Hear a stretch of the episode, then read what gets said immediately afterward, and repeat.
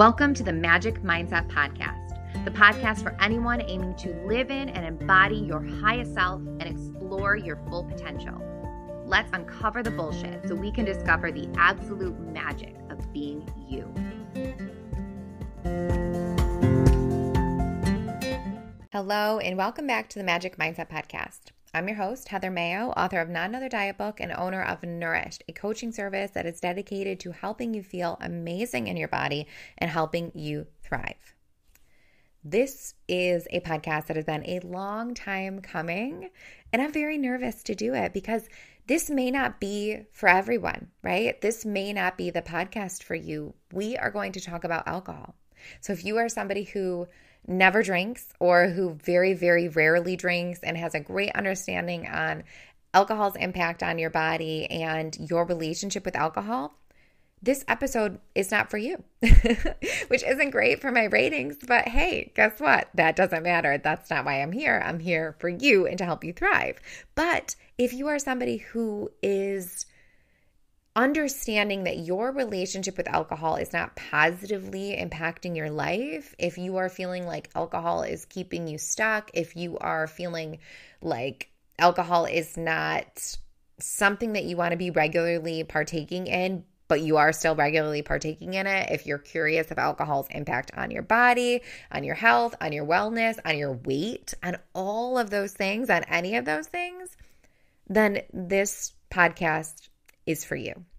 I'm really not sure where to start with this episode. So I guess I'm going to start with my relationship with alcohol, which goes way back to well before I started drinking. my father uh, was an alcoholic and uh, eventually an addict. He struggled with both alcohol and with various forms of drugs. And so I was exposed to alcohol in a way that I can acknowledge that most people are not. But also, I don't know because alcohol has become such a quote unquote normal part of our society. And when I think back on my childhood up until basically when shit hit the fan, up until around ninth grade, my father's relationship with alcohol would have been considered normal, right? He drank, you know, beers. I don't think he drank every night. I, I, don't remember him drinking every night. I remember him like drinking at like parties, drinking at the weekend, drinking like when we would like go on vacation. Like, you know, he would have some beers and, you know, if people were over at the house, if we we had a lake house, if he would if we were at the lake. But I don't remember him like drinking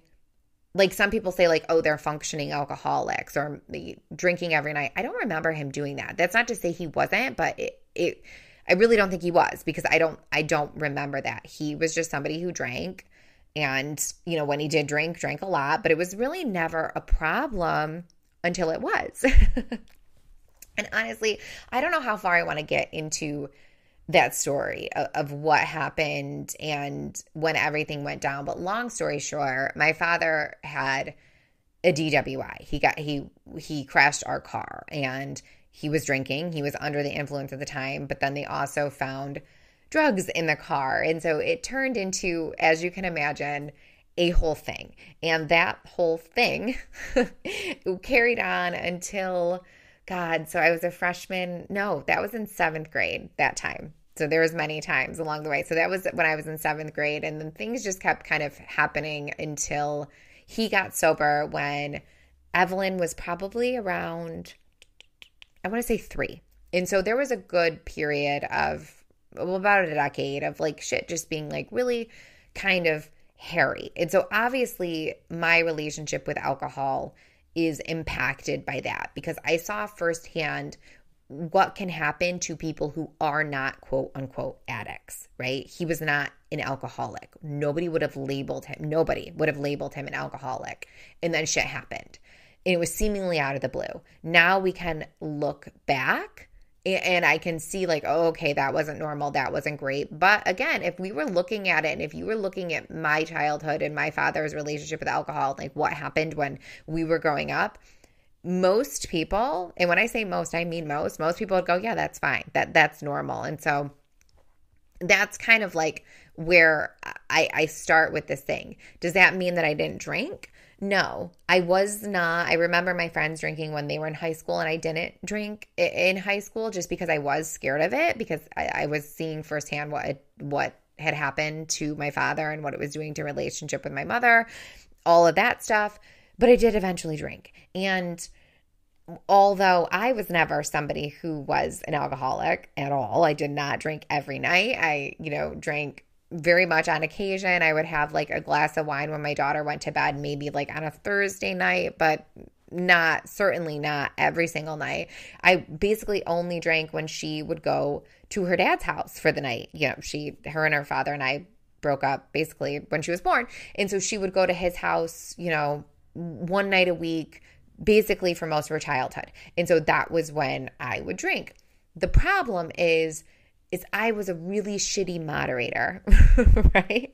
I was all gas, no brakes. And so while I wasn't drinking often, when I was drinking, I had a really hard time of like telling myself no, which is obviously problematic for a lot of reasons, but I was young, right? I was 21 years old. That's again the normal. That's what people do. And so we don't look at it as as problematic. I was just a 21 year old kid being a 21 year old kid. And that basically continued until i was around 27 years old which again pretty normal. We see so many adults that don't drink that often or you know, do have a couple glasses of wine, whatever, but then every now and then drink a bit too much. I wasn't driving. I wasn't getting drunk and crying in bars. I wasn't making a fool of myself. I wasn't doing any of those things. And so it was quote unquote fine, right?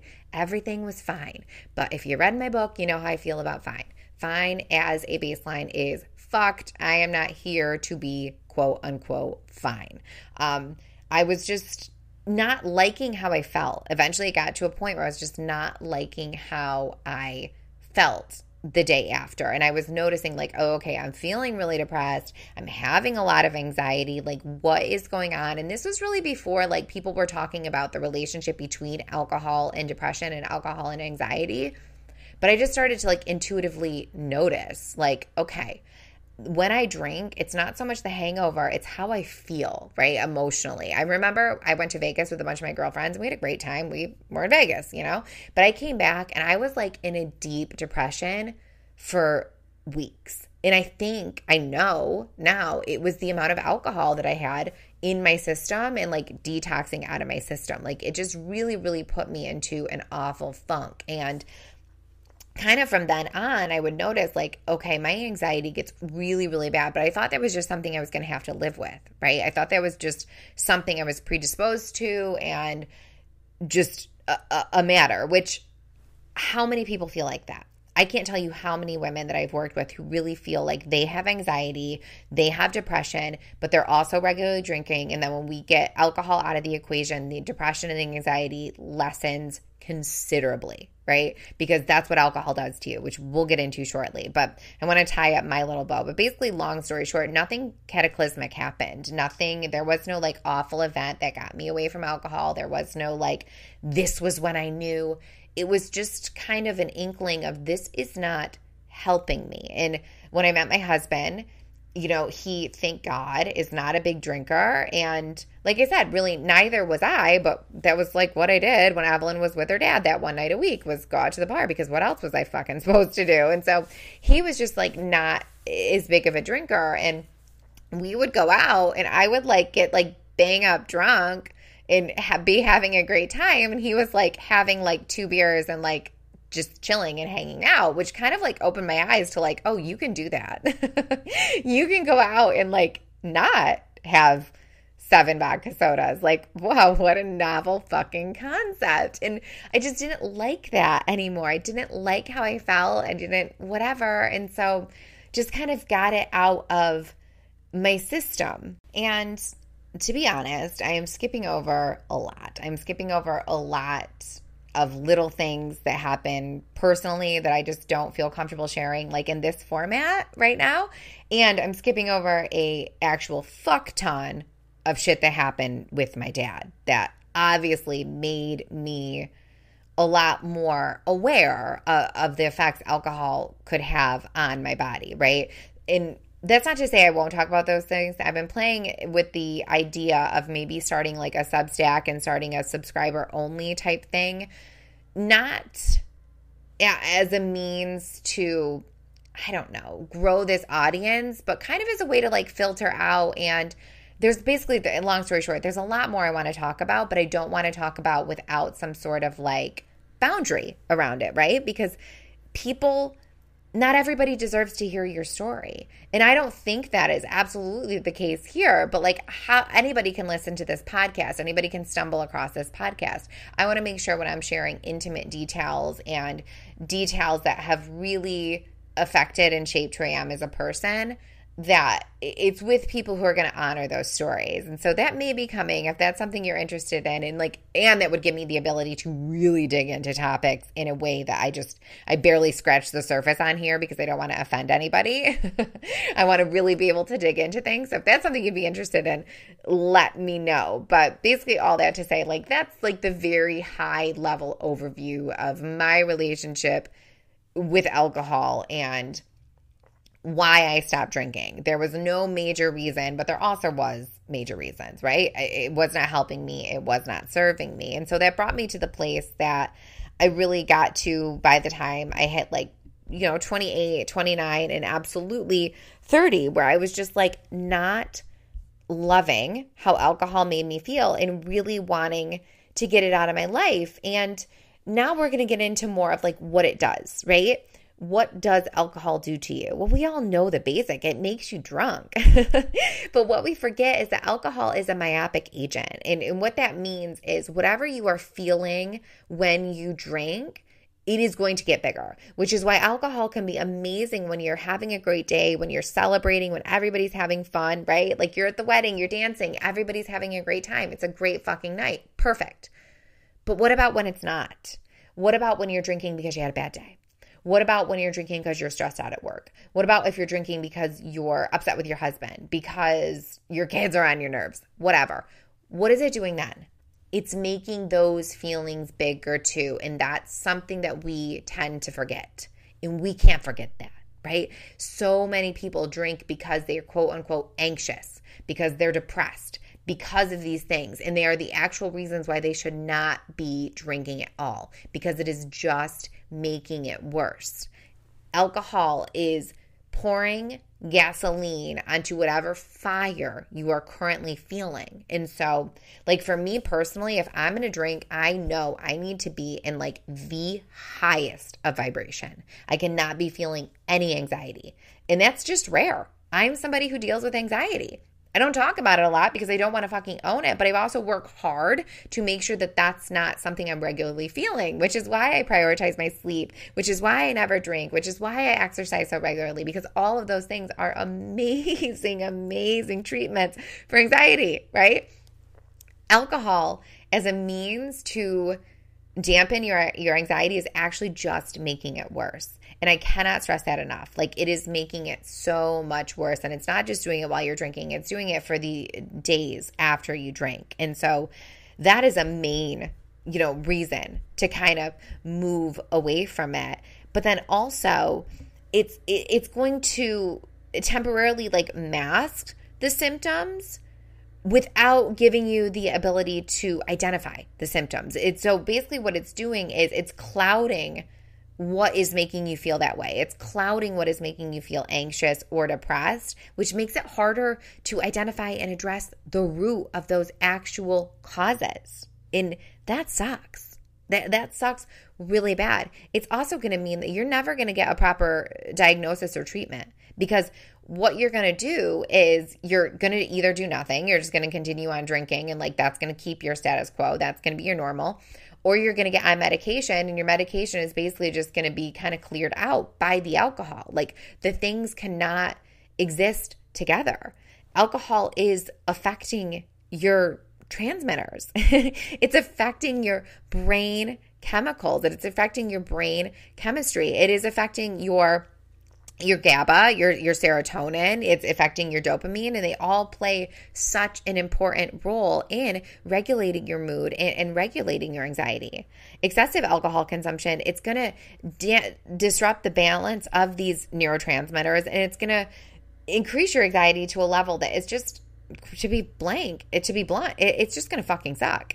and these are all completely avoidable if we just eliminate alcohol from our lives for a little bit. And so, while alcohol may initially provide a temporary sense of relief and relaxation from anxiety, it's not doing that on the long term. It, it's going to increase those symptoms when the effects wear off. And I don't want to continue going down like the science of this because there's so many great resources on it. Huberman Lab has done an amazing podcast on uh, the effects of alcohol. Peter Attia has done amazing podcasts. If you follow Dr. Amen on um, Instagram, I highly encourage you to do so. He talks uh, frequently about the effects alcohol have on our bodies, on our mood, on your irritability, again, your anxiety, your depression, all of those things.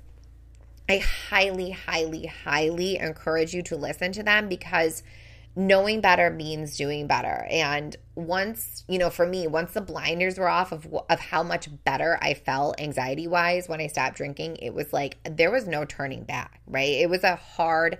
I removed alcohol from my life. I think I said like initially like I'm just not going to drink for a month or so, and then it ended up being 2 months and 3 months and 4 months and like it just kept going, but it was like, okay, I can't I can't go back now because I feel so much better. Why would I want to do this to myself?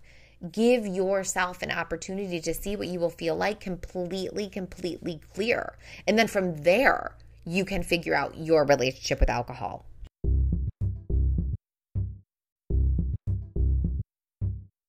I want to jump off the anxiety subject of alcohol, but I also can't because another huge reason why people drink is Social anxiety. They are nervous to go into social settings. They don't know what to do at a party. They don't like, I don't know what to do with my hands. Like, I get it.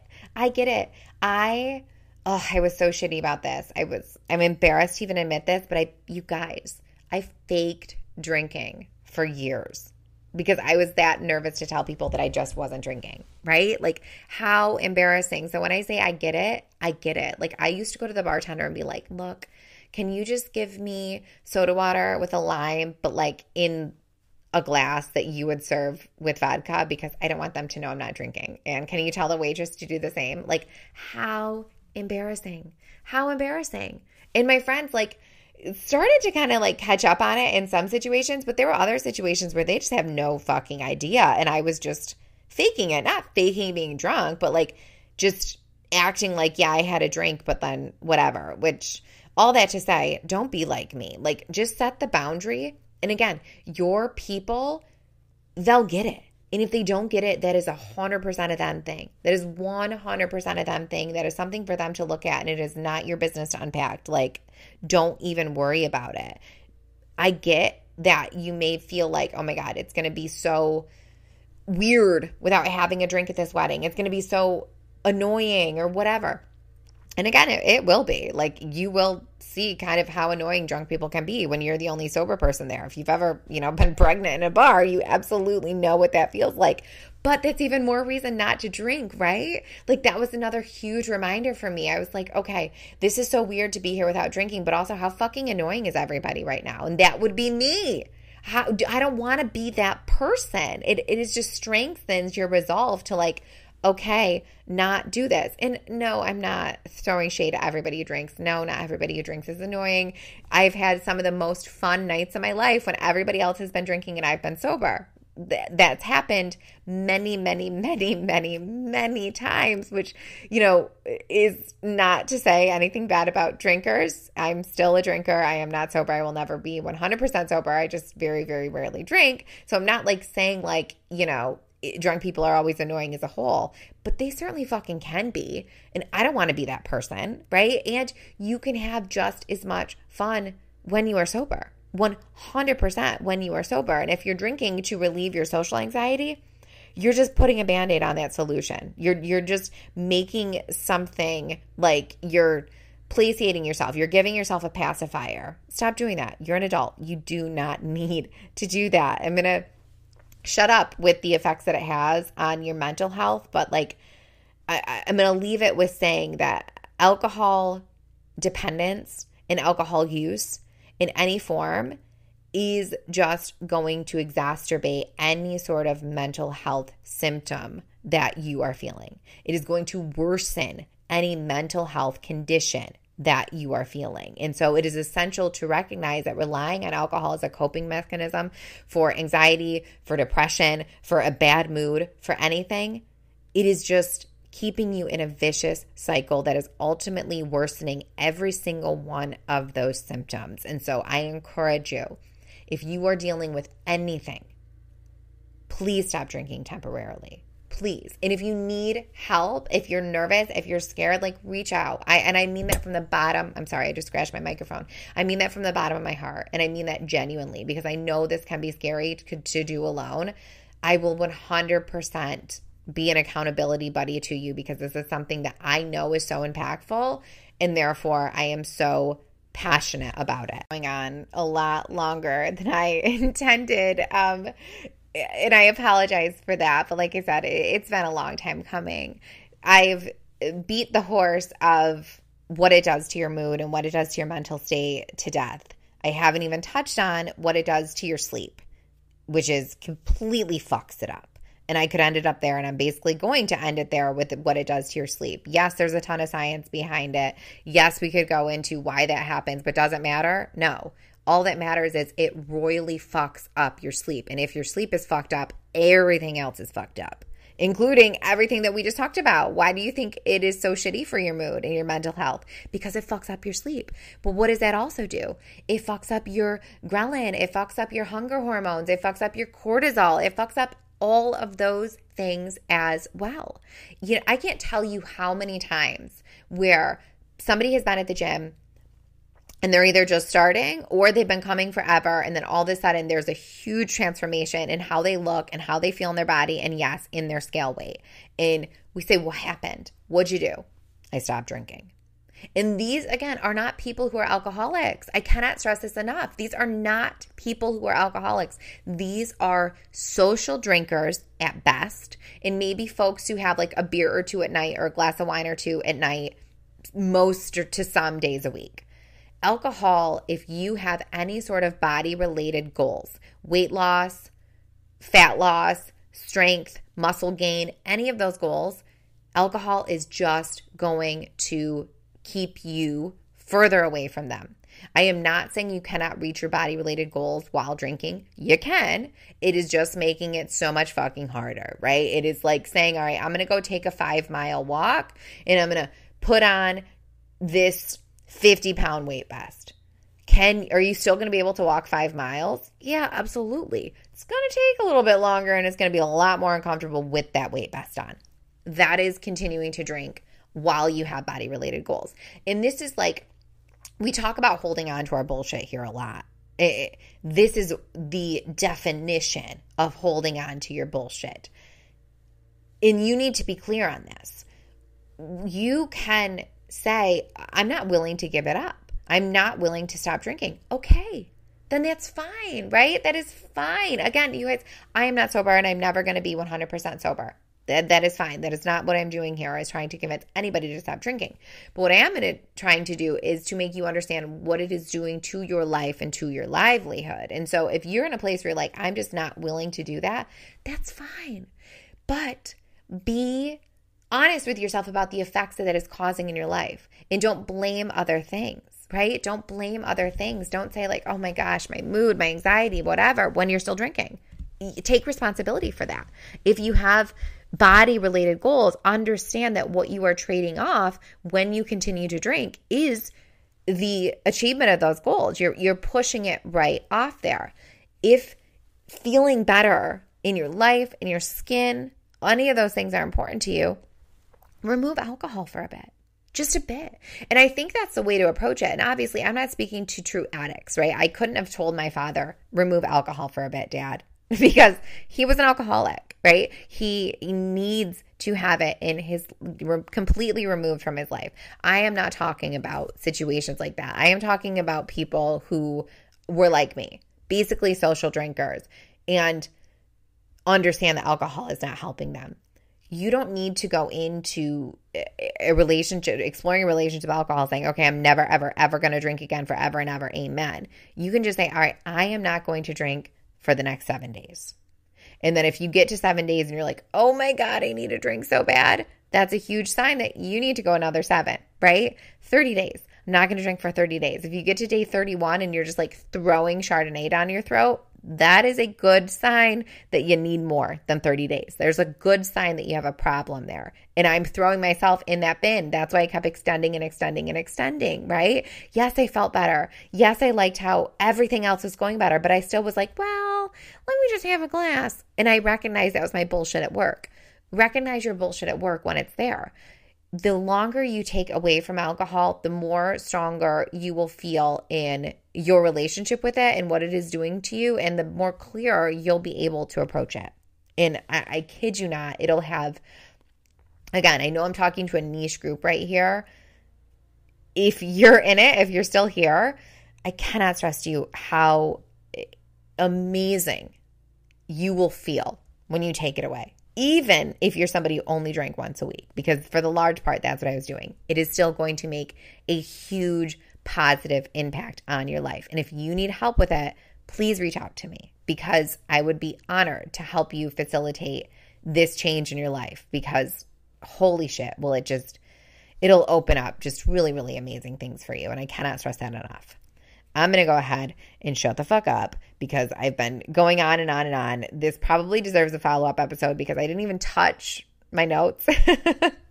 on this, um, but I, I try to keep these short and sweet, so I'm going to shut up. Next week, we are going to go back into more of your regularly scheduled content and talk about gaining control and the magic of discipline, which, yeah, absolutely would also involve drinking less, but you know, everything's related here.